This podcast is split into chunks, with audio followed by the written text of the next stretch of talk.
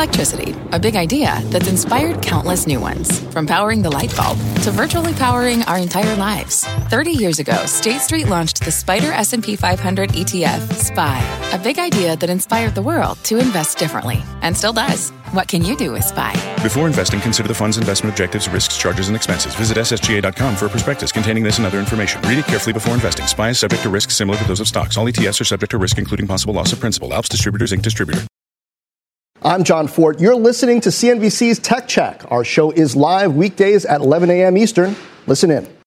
Good Wednesday morning. Welcome to Tech Check. I'm Carl Quintanilla with John Ford and Deirdre Bosa. Today, thousands of layoffs at Intel ahead of what most expect will be a brutal end of the year for technology. We'll talk about the market reaction next. Then another public company taken private as Vista Equity acquires KnowBe4 for just short of $5 billion. Later on, record lows for PC sales, not enough to deter this optimism at Microsoft. Their head of devices will join us toward the bottom of the hour, John. Yeah, Carl, but we did get new inflation data this morning. Numbers hotter than expected across the board. The NASDAQ coming off 5 straight days of losses. It's a little lower than flat right now. Comes as mega cap names continue to see weakness. Microsoft, Meta, Amazon, all down 7% or more over the last week. And then new today, a Bloomberg report that Intel plans to lay off thousands this month. Cutting costs as CEO Pat Gelsinger pursues a turnaround with PC sales weakening and tough competition. Earnings are October 27th. For more context, Carl, Microsoft announced Surface Pro 9 line today. It's got ARM chips as an equal option. And, of course, Apple's gaining share in the PC market with ARM-based M1 and M2 chips that are outperforming Intel in Mac. So squeezed from the sort of macro perspective and on share in PCs, perhaps. Yeah, we're going to start talking more and more, Dee, potentially in the weeks ahead on some of these markets where the end market itself is weak and how much, literally, how we can start quantifying their ability to rein in cost as a result. Yeah, you can almost see that Microsoft announcement, though, in the new line of Surfaces. The fact that they are still using Intel chips may be bullish. I mean, maybe some question why they didn't just make that full switch to ARM.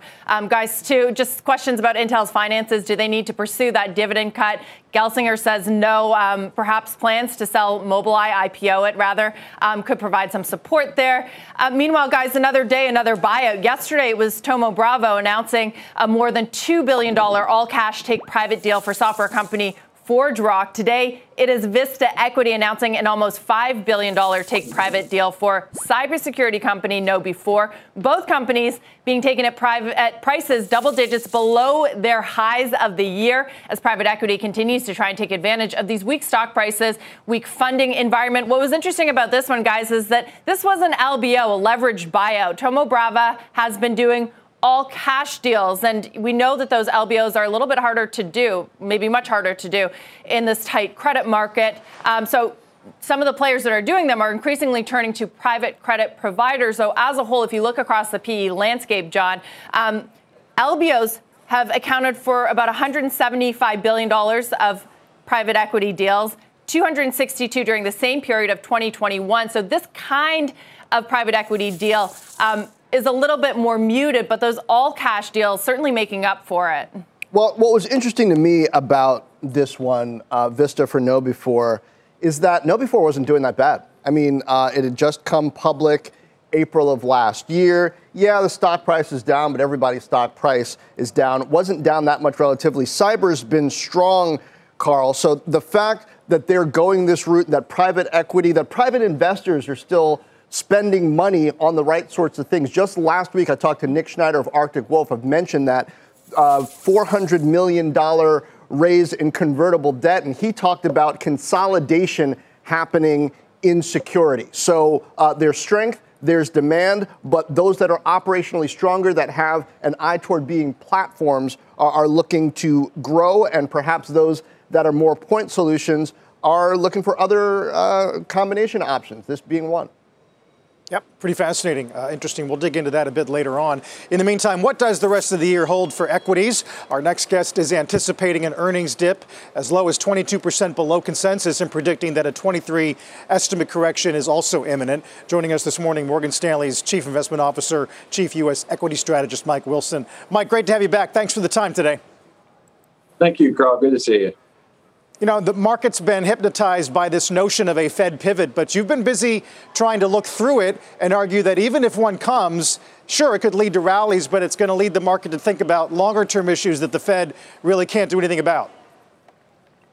Well, that's right. I mean, we're very focused now on the path of earnings, right? This is the second part of the fire and ice narrative. And, you know, while the Fed is still critically important to asset markets, you know, we don't think there's an imminent pivot coming anytime soon. In terms of like a true pivot where they not only pause, but really start cutting rates. We think that will come when it becomes apparent that we're either in a recession or there's some sort of, you know, stress in the financial markets that the Fed has to react to. So in the meantime, what we're going to do is we're going to focus on what we do best, which is forecasting earnings a year out.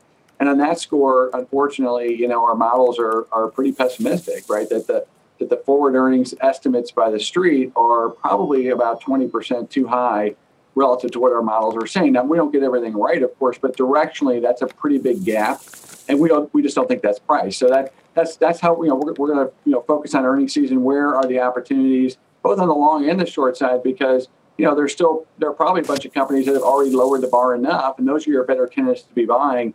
Don't be looking to buy companies that haven't lowered the bar at all, because this is not going to be a situation where, you know, the average company avoids this downturn in earnings. It's going to be very broad from the way we see it. Right. We began the hour talking about this report on Intel's layoffs, and you did have a note Sunday arguing that companies will have to take more significant action on labor, i.e. layoffs. And you actually looked at jolts and claims and some of the time lags there. Can you talk about what you think might be coming? Yeah, I mean, look, this is a really interesting economic cycle, as you know. I mean, everything's happened in a very compressed manner. You know, we've called this the hotter but shorter cycle, and that's happening. But one other interesting aspect, Carl, as you know, is that, you know, companies have had a hard time finding employees because of the pandemic, the structural shortages in labor and headcount. And so what could happen is we may get a soft landing in jobs, meaning, you know, like, let's say we have a recession. We don't know the answer to that, but let's say we get one next year. We think it'll be mild, like from an unemployment standpoint, meaning unemployment only goes up maybe a couple hundred basis points or maybe 200-300, which is pretty modest in economic terms. But, you know, from an earnings standpoint, that's actually a bad outcome. You know, one of the things about the U.S. equity market, the reason why it's done so well over the last 30 years is because companies are very good at cutting costs when they need to, and they're very efficient with that. And I'm not so sure they're going to be able to reduce headcount as aggressively as they have in the past, given this structural shortage. We're going to have to see how that plays out. But as far as our note goes, we think the process has started, meaning job openings have really come down. You guys were just talking about layoffs of some specific companies. We're seeing that, too. And eventually it will overwhelm. We will see negative payroll data at some point. We don't know if that's this year or next year or what time in next year, but we're going in that direction. And the question now is, how deep will that be? Yeah. So Mike, back to what you were saying about expecting an adjustment in 2023 earnings forecast. When is that coming? Is that coming, do you think, this month in earnings reports, or is it going to wait until some of these companies see how the holiday goes? And should we expect that reality check to come in January, February? It's exactly the right question, John. And we don't know the answer, unfortunately. I wish we did. We had a crystal ball, but we don't. But what we could say is, with pretty good clarity is that some companies will likely clear the decks starting this quarter. Seasonally, that's when they do it. They kind of say, well, let's just clear the decks here and try to save 2023. But many other companies, as you point out rightly, will wait and see. They'll say, we don't know. Let's just see how things go the next 2 or 3 months. A lot's happening. We have an election coming up. We have, you know, the Fed could do certain things. There's all kinds of things happening. Why don't we just wait until January, February, when we report our full year numbers, and then we can kind of look forward. So I think it's going to be a mixed bag, and that's what makes it challenging here, right? This bear market is well established. It's been going on for a long time. We're seeing more two-way risk now. So you can't just be, you know, full-on bearish all the time. You have to respect that. But we don't think the bear market's over until those earnings come down, and that could take this quarter and next. For the earnings season, Mike, that's right ahead of us, we've had warnings from the likes of FedEx, Micron, AMD. AMD was interesting because, you know, seen as an industry leader that's been taking market share. What are some companies out there or sectors that you think will disappoint but haven't yet warned the market? What's their effect going to be? Yeah, unfortunately, I think it's going to probably be more of the same. Like, I think the market's onto it now. I mean, consumer discretionary and technology are down the most because those are the areas that we've identified as having over-earned the most in the pandemic, right, in the lockdowns. And so That's where the downside is the greatest, where the operating leverage is the most severe. So the good news is, I would say the market's onto it, it's priced a lot of that, but we still think there's more to go. I think, you know, what we're trying to do is we're trying to find either individual companies or sectors where they can defend earnings, or we're trying to find companies where they've already cut the numbers 3 or 4 times, and it's like, okay, that's real, that's a reality check, and they've got the numbers down there. On the positive side, going back to what we like, we'd say, you know, it's been healthcare, it's been companies that have high operational efficiency, and that's been working pretty well this year. But of course, they're expensive. So, you know, it's becoming much more challenging. You know, it's hard to kind of find places to hide out in and get these last couple of innings of the bear market over. Yeah, I'm sure a lot of investors would go along with that view, Mike. Appreciate it very much. Great to see you. Mike Wilson, Morgan Stanley. Well, the counter to that argument, a positive or maybe not as bad as feared earnings season for tech. We certainly saw that last quarter. Evercore's Mark Mahaney says most of big tech is actually trading at a very attractive valuation right now. Joins us to discuss his top picks. Mark, first, tell me how you reached that conclusion, how you're thinking that valuations are looking good right now. Well, multiples across at least the internet space have been cut in half. Now they overrated at the in 2021, so they deserved, in hindsight, a derating this year. But forward multiples have gone from something like 24, 25 times EBITDA down to 11 to 12 times EBITDA. The pre-COVID average was 15 times. I'm just talking about the large cap internet names. Mm-hmm. So at least you've taken a lot of the multiple risk out. Now we're focused, as we have been the last quarter or two, on the estimates risks. And the one thing that's changed here is that you've seen a lot of cost measures taken by these companies.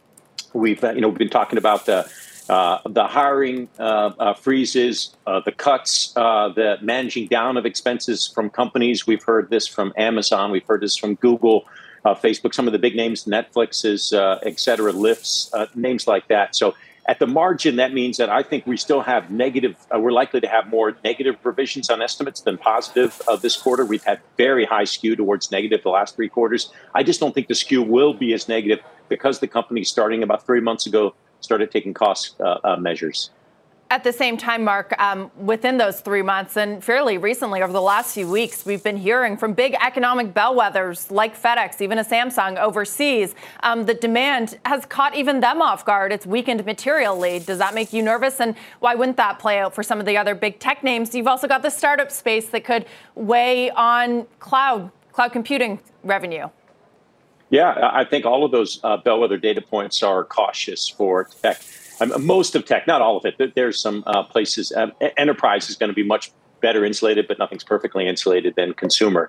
So the consumer-oriented names like a Facebook, like a Netflix, like an Amazon, they're all going to face those same sort of economic tailwinds. We're looking for interesting opportunities. What I like about Amazon, for example, is it already took its cost medicine in the beginning of the year. It had unusually sharp cost spikes, and it's then worked against those. So I think you're going to start seeing improving margins. You see improving margins at Amazon in the back half of the year. I think the stock can re-rate. Also, revenue growth is accelerating because you're finally beyond the tough comps for Amazon.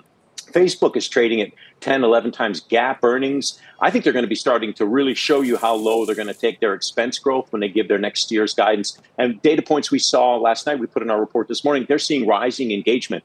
The market is super beared up on Facebook. If engagement is rising, that's a dramatic positive for that name. And then Netflix, we like Netflix. It's our third pick because it's got the biggest catalyst out there in the internet space, and that's the launch of an ad-supported offering. I guess Meta would have to trim that metaverse spending a little bit to get there, but they've got quite a bit to trim from and still spend billions. I wonder how much you're factoring in what's happening right now with inventory and how that might end up affecting the digital ad market. Right now, you've got a lot of big box names clearing out inventory, which I imagine, you know, they're spending on some digital ads to target that. But then you've also got this D2C reaction to the iOS and targeting changes, where maybe they're backing away from certain types of spend.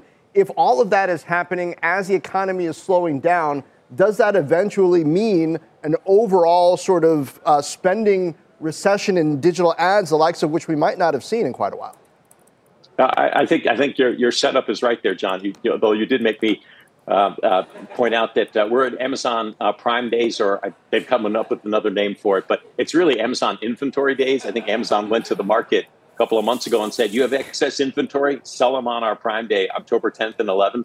So I'm just struck by the irony of that, but it's a smart move on their part. There's a lot of excess inventory. It's now available for sale on Amazon today during Prime Days. And then going forwards, yeah, there's an issue here with advertising. We're seeing more and more signs of advertising softening.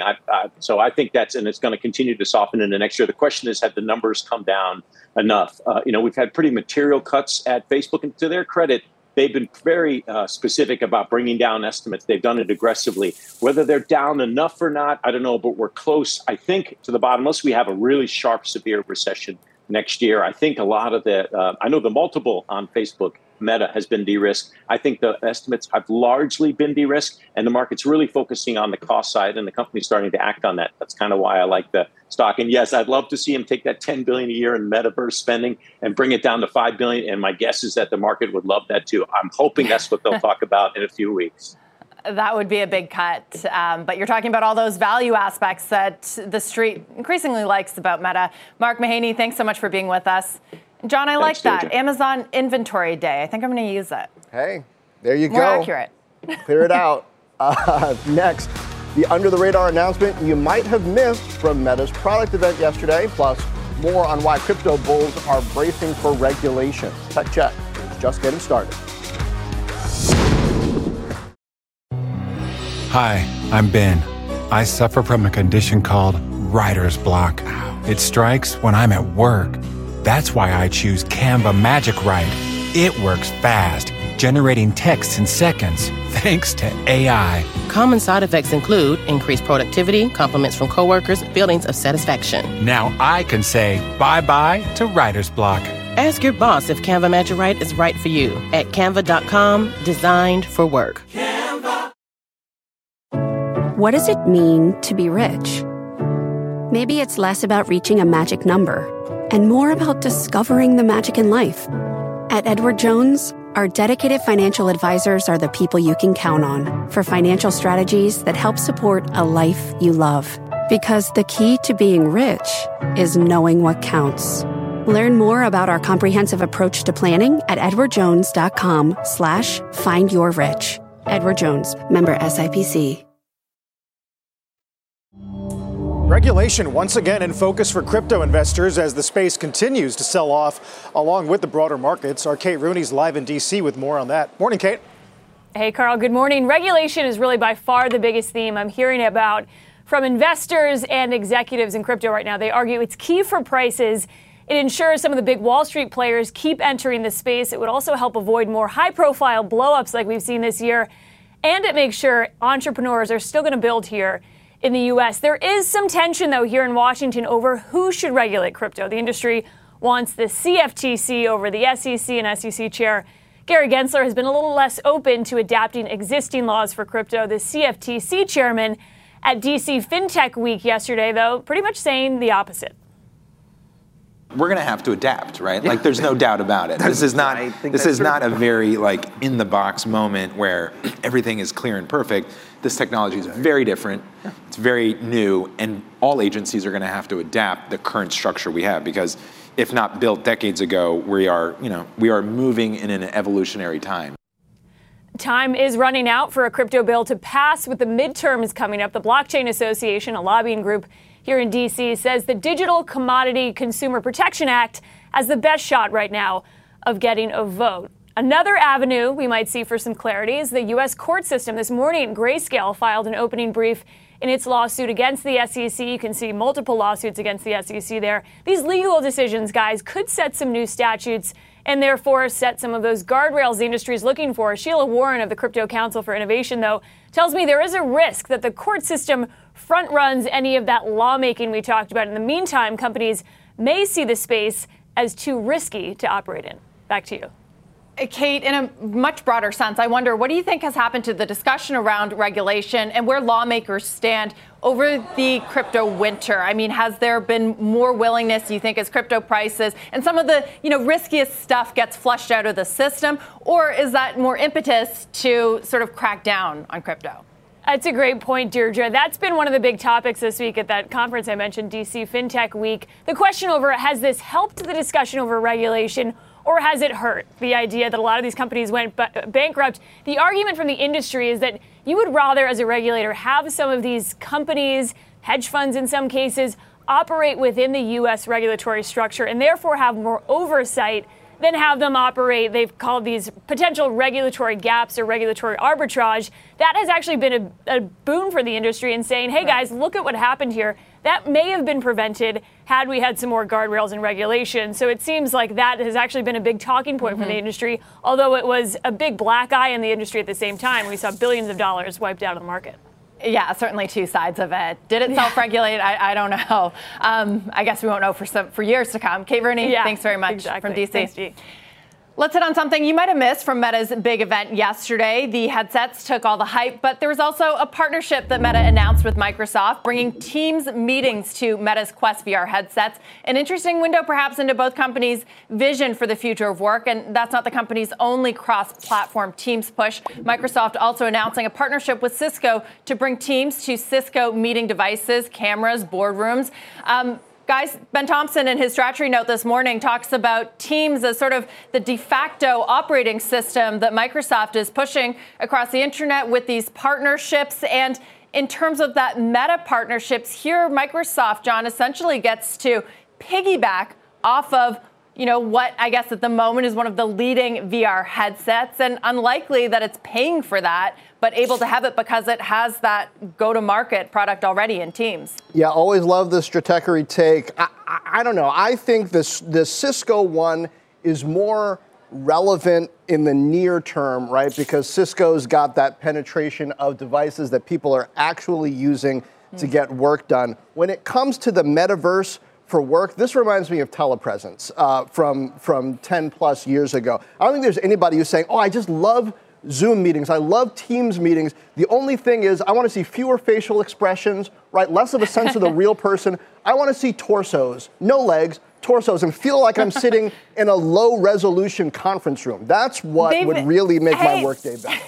They added the facial expressions, John. Yeah, but they're adding them. But I don't know. And it's supposed to add legs? It's not like this. Like, I can't make this kind of semi-disgusted with the metaverse face in the metaverse. That doesn't come across. Hey, we're not in the same place. I can still see your facial expressions, even the ones when we talk about the metaverse, right, Carl? We know them well. Yeah, guys, I mean, some of the reviews yesterday were pretty rough, John. I'm sure you saw Washington Post. It was more like the metaverse. And just the idea that because you have the headsets, it locks you out of other people who are actually in a room with you.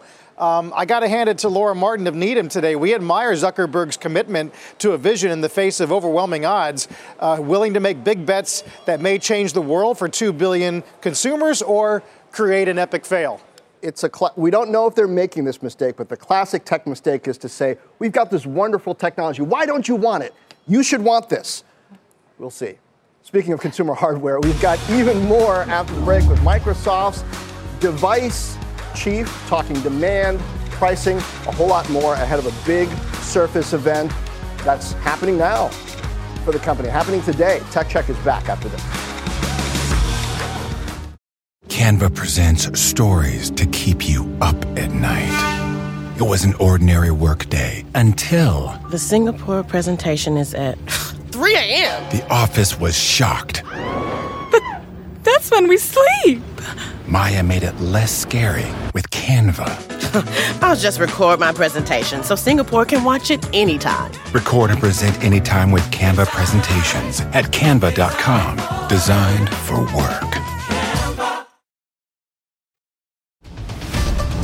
Welcome back to TechCrunch. I'm Bertha Coombs, and here's your CNBC News update at this hour. Wholesale prices rose more than expected in September as food and fuel costs remained high. Year-over-year wholesale inflation fell for the third straight month, but remains high at 8.5%. Pepsi shares are up more than 4% and are on track for their biggest one-day gain in over 2 years. Pepsi beat estimates and raised profit guidance thanks to strong demand in the face of higher product prices. CFO Hugh Johnston says the company is well-positioned for whatever the economy brings. If a recession came, we're generally going to be a better place than most. And right now, we don't see any signs of that. And Moderna is surging after it said that it will develop its cancer vaccine with Merck. This vaccine would be tailored to each individual patient, truly personalized medication to help boost their immune response to specific tumors. Moderna has been expanding its vaccine portfolio as demand for COVID shots is expected to decline from the pandemic highs. But boy, wouldn't it be exciting if you could actually get a vaccine that protects you from cancer, John? Yes, Bertha Coombs, thank you. Turning now to Microsoft, the company announcing new Surface products today, updates to Windows 11, all in a challenging time for the overall PC market. Shipments down 15% in the third quarter, according to IDC. How's Microsoft going to navigate the current market? Joining us now, Microsoft Corporate Vice President of Modern Life, Yusuf Mehdi. It's a longer title. Search in their devices, lots of stuff, but Yusuf, stuff that people use. Let's get right into Surface, particularly the Surface Pro 9. Interesting, you've gone all Intel across the line at a time when AMD is surging. I want to talk about that a little later, but ARM when it comes to 5G. What's the progress on ARM, especially as we see Apple with the M1 and M2 gaining a lot of share in PCs? Yeah, John, thanks for being here. Opportunity to talk to you about it. With the new Surface devices, what we're excited about doing is continuing the plan we've been on, which is to offer different choice with silicon and to kind of push in different areas. Intel has given us a real powerful platform to continue to improve the performance. Our new Surface Pro 9 and Laptop 5 are 50% more powerful than the previous predecessors. Also on Pro 9, as you mentioned, we're also offering the SQ3 chip that we're able to do. What that lets us do is it lets us put NPU chips on there, neural processing chips that use the power of the cloud to do really advanced AI things. So for example, if you're doing a video call, you can keep eye contact. As you move around, the camera follows you and you get better voice isolation. So some really great things we can do with the innovation in silicon. Now in the past, you've had some AMD options in the Surface line. Why not this time? Did you get a good price from Intel? Is this just the most attractive configuration given the times? Yeah, that's exactly right. At every time we're releasing a new product, we look at all of the options available on the marketplace in terms of what chips can work for what different use cases and needs. And we felt that this time that being able to get that 5G performance, being able to tap into the cloud and AI, that would be a great opportunity for Pro 9. One of the things that's exciting today is we announced a new Windows 11 update is now broadly available. And one of those capabilities, it uses the power of AI for creation. So we have a whole new app that's called Designer that lets people create social media posts and invitations, et cetera, and automatically have images created on the fly, just using your words if you want, and you can create those images. And that uses all the power of that NPU that we talked about. Yusuf, I wonder why you guys aren't fully embracing that Microsoft-designed ARM chip like Apple has successfully done with its M series. Why give your customers two options? And why would someone want that Intel chip over the SQ3? Yeah, it's a great question. You know, as you know, we have over 1.4 billion monthly active devices with Windows. It's a huge base. We have a lot of corporate accounts that have standardized on platforms. And so they, for example, use Intel computers and they want to keep that standardization. So we want to offer choice to our customers. But we are absolutely pioneering and pushing forward as we are doing with the SQ3 chip this time. And so, you know, given the size of our base relative to other platforms, we're going to continue to offer choices and use the best technology where it's needed. It sounds like the reason you're keeping the Intel chips is because of sort of legacy networks, what a lot of enterprises use. Do you think that eventually you stop using Intel chips altogether and turn towards the ARM-based ones? You know, again, there are, you know, to your point, there are a lot of reasons you do different things. So, for example, the Intel chip, all of the compatibility, all of the apps that currently run today, that run smoothly, that's a big benefit for corporate customers.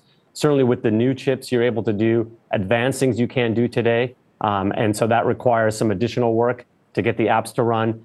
You know, we're going to go wherever customers want. So if customers want a particular chip, we're going to support them. That's one of the beauties of the Windows platform is just the openness and the ability to work with different apps, different services. Again, one of the things we talked about today is the fact that we're bringing our software onto other devices. And right. Then today, one of the new things in Windows 11 is you can now get iCloud, your iPhotos from your iPhone right within the Windows Photos app. Yeah, that certainly is interesting. For last question I got for you, take a step back. When Surface first launched, it was controversial. OEMs were concerned. you were going to cannibalize them, and you said that your real goal and purpose was to lead at the premium end of the market. I think it's pretty well established that has worked out for you. People are comfortable now. But as the economy slows down, and you've got things like the Surface Studio 2 Plus at $4,300 for that high-end user still, what is success for Microsoft with Surface when, you know, maybe there's not as much premium appetite in the market? Yeah, you know, good question, John. I mean, it's always good to remind ourselves there'll probably still be about 200 million PCs sold this year. There is demand for people who want the very best in computing, who need that performance. The Surface Studio is, you know, we're selling those as fast as we can make them. People love those. And then on the high end, even with the new Pro 9, that there is absolutely still a market for that. You're right, though. In this tough economic time, there is more of a need for value. And we're doing a lot of work on that as well, lowering our opening price points, trying to make it easier. And then our OEM partners are doing a great job in that $500 to $800 price band, where I think there's a lot of demand for people today coming in to buy laptops 13 to 15 inches in size. All right. Yusuf Mehdi, Corporate Vice President at Microsoft, on Surface and partnerships and more. Thanks for being with us. Thank you. Watching markets today, NASDAQ kind of swirling around the flat line, currently up about 6 points, very small increase. Dow's up 108, and we keep just circling south of 3,600 on the S&P. Tech Check is back in just a moment.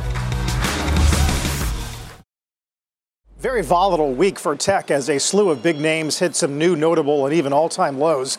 Our Dom Chu's watching some of the key names today. Morning, Dom. All right, good morning, Carl. So let's take you through that big story, because with the QQQ NASDAQ 100, we did yesterday close at the lowest level since July of 2020. So if you take a look at the mix of stocks that are hitting some notable lows on a multi-year basis, check out some of the blue chip names. Microsoft, by the way, hitting the lowest level since January of 2021, so a little over a year. But Intel, lowest level since March of 2014, and AT&T, this lowest level since March of 2003. So that comm services tech trade is playing out. Okta, the lowest, by the way, since November of 2018. Block, the company formerly known as Square, April 2020, and NVIDIA, the lowest since August of 2020. And then also, by the way, check out what's happening here with some of those post-lows that we've seen in some of the IPO, hot IPO names. Spotify, 52% below its opening trade on IPO day. DoorDash, 77% below it, and Lyft, 88% below its IPO first-day trade. Watch those, John. Back over to you. Man, rough performance. Rough report cards. Dom, thanks. Speaking of underperformers, Credit Suisse initiating satellite company Rocket Lab at underperform as they turn bearish on the broader launch industry outside of SpaceX. Shares are 75% off their highs. More market action after the break. Stay with us. Let's get a check on shares of Meta. We talked about its new VR product. The stock is lower again today after, let's call it, a tough reception from reviewers. But Needham's Laura Martin out with a new note, still an underperform, though she does allow that she's more bullish on Mark Zuckerberg's vision for the metaverse, calling him, quote, America's CTO. She's not the only bull on the street. Don't miss a deeper dive into new use case VR with contributor Tom Rogers. That's after the break. Stay with us.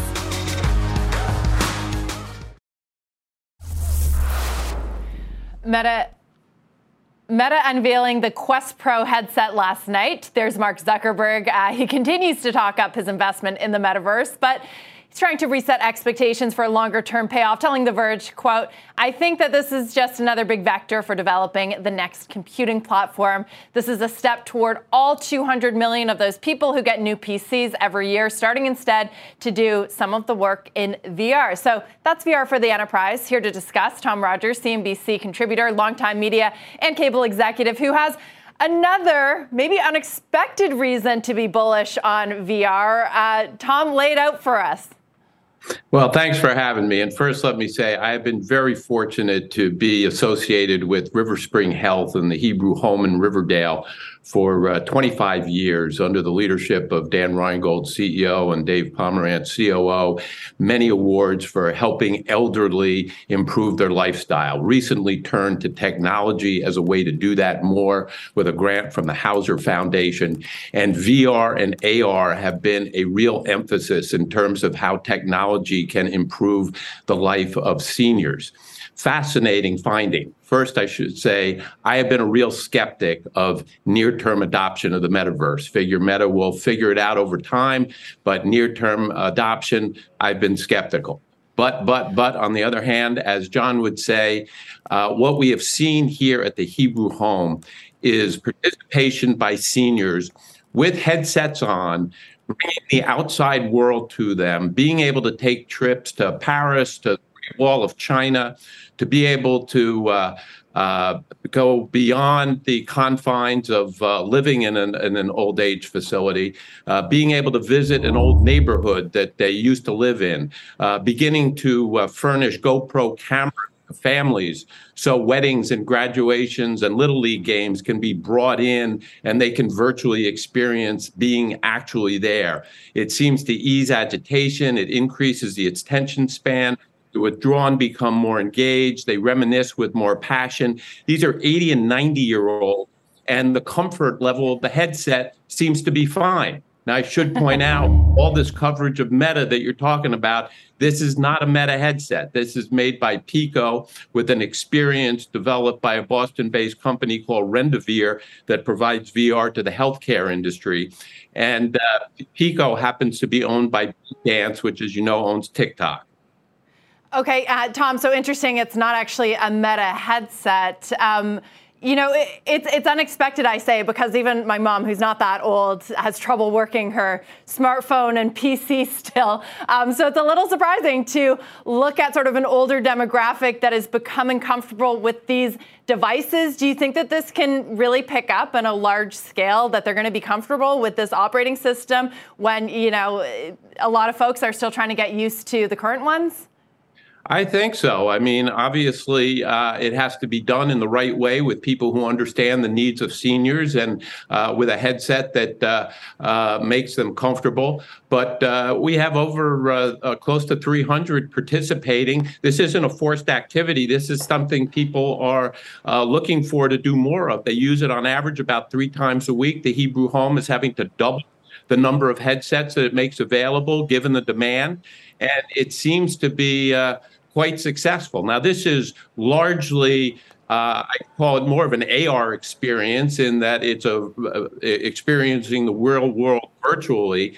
But with the comfort level and the interest in doing it, you can easily see how this population would be interested in an avatar that presents a look that they might be more comfortable with, socializing with others, and be in a safe virtual environment where they can get out of a more isolated setting and into greater socialization, which could open up their world in other ways. So I see this being a pathway to more virtual reality that really does serve the needs of seniors. We all have parents and grandparents who are somewhat isolated as they get older, and this could really be an interesting way to change their whole day-to-day experience. Yeah, one potential use case. Tom Rogers, thanks so much for being with us. We'll talk to you again soon. Thanks for having me. Do you hate to call you out? Your mom, not that old? Ouch. Okay, still to come. Despite corporate cost cuts and inflation across the board, venture capital is doubling down on business travel. We will discuss next. Don't go away. We're back with you. Welcome back. Is it time to double down on business travel? Despite the current down cycle, business travel company TripActions announcing a $300 million funding round, bringing its valuation north of $9 billion.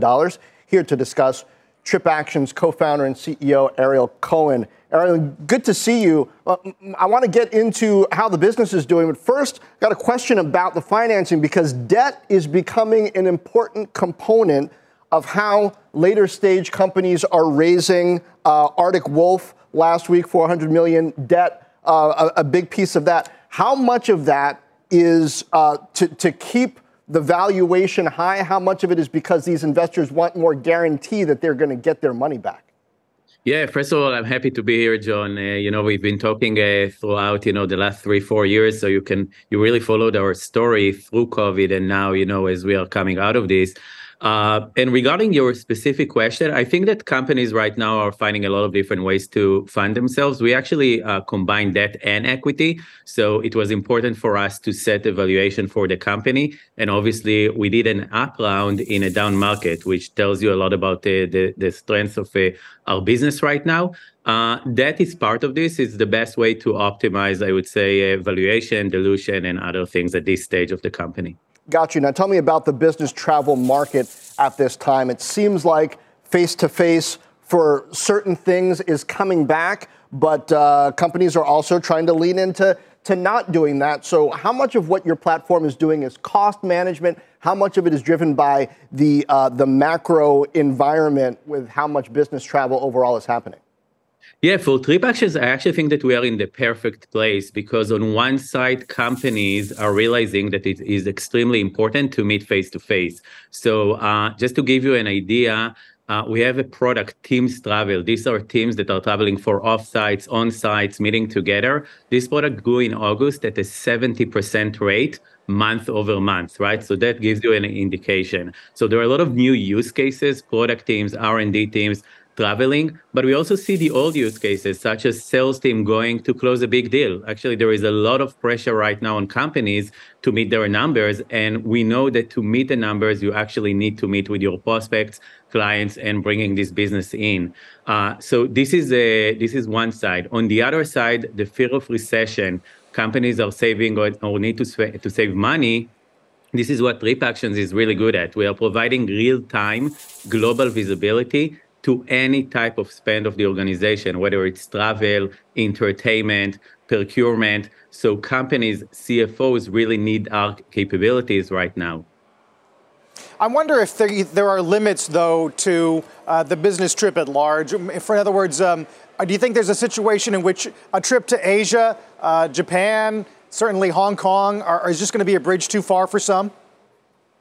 I don't know. You know, people ask me the same question, even in this studio in June, 2020. And people were saying that people will never travel again. And I was always saying the same thing. Nothing replaces the in-person connections. It is so important to meet face-to-face. You can do video conferencing. I'm doing video conferencing with you right now, but nothing replaces the face-to-face connection. And I think that will stay.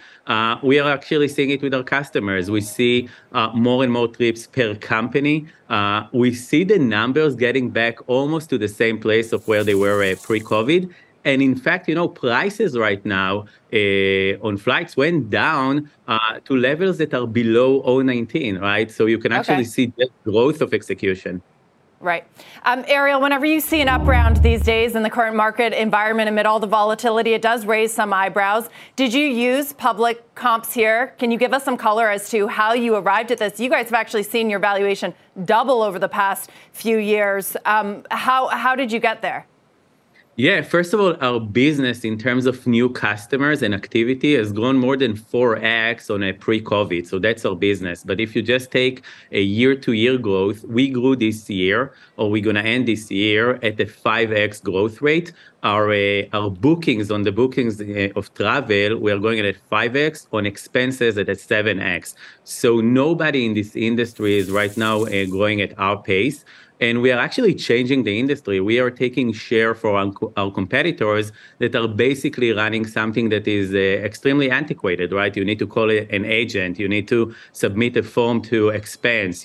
Nobody likes to do expense or calling an agent to book their trip. So by making it all online, by making it the best offer that is out there, we are growing so fast that, yes, when you use comparables, this valuation is actually a fair valuation.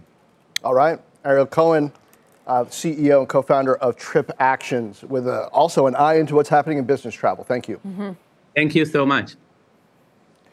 Let's get a check on things as we head into the half. The markets have been rallying somewhat over the last hour. It's been a choppy session, but the NASDAQ now up about 0.4%. The Dow up 150 points. They're trying to break that 5-session losing streak, Carl. We'll see if it can hold on to this. Still the end of the session, still some ways away, and anything happens these days. Yep. Very chock full of data, of course. PPI this morning, CPI tomorrow, Pepsi this morning, John, and Delta tomorrow. Speaking of business travel, maybe we'll get a sense as to whether or not some of this capacity they're adding, at least on the Atlantic side, is going to get filled. Yeah, and I think you said it with CPI. That is a big deal. Got to call out a few stocks right now. Lyft is up more than 6%, 6.5% today. Remember, it had that big dive along with Uber and others yesterday. Uber's up more than 3.5%, DoorDash up 4%, as people were responding to what the Labor Department seems to have brewing. Roblox also up 6%. Who says the metaverse is dead, right? They're battling back, Carl. We're going to see, John. I'm sure that as some of those reviews came in yesterday, you were probably sitting back just nodding approvingly, especially from the Washington Post. That was my avatar. Not a stellar review. Not me. It was my avatar doing that, yeah. Exactly. So for the time being, we're going to continue to circulate around 3,600. You've been listening to CNBC's Tech Check. You can always catch us live weekdays at 11 a.m. Eastern. This podcast is supported by FedEx. Dear small and medium businesses, no one wants happy customers more than you do. That's why FedEx offers you picture proof of delivery, packageless and paperless returns, as well as weekend home delivery to 98% of the U.S. on Saturday and 50% on Sunday. See the FedEx service guide for delivery information. FedEx Ground service is also faster to more locations than UPS Ground. See what FedEx can do for your business. Absolutely, positively FedEx.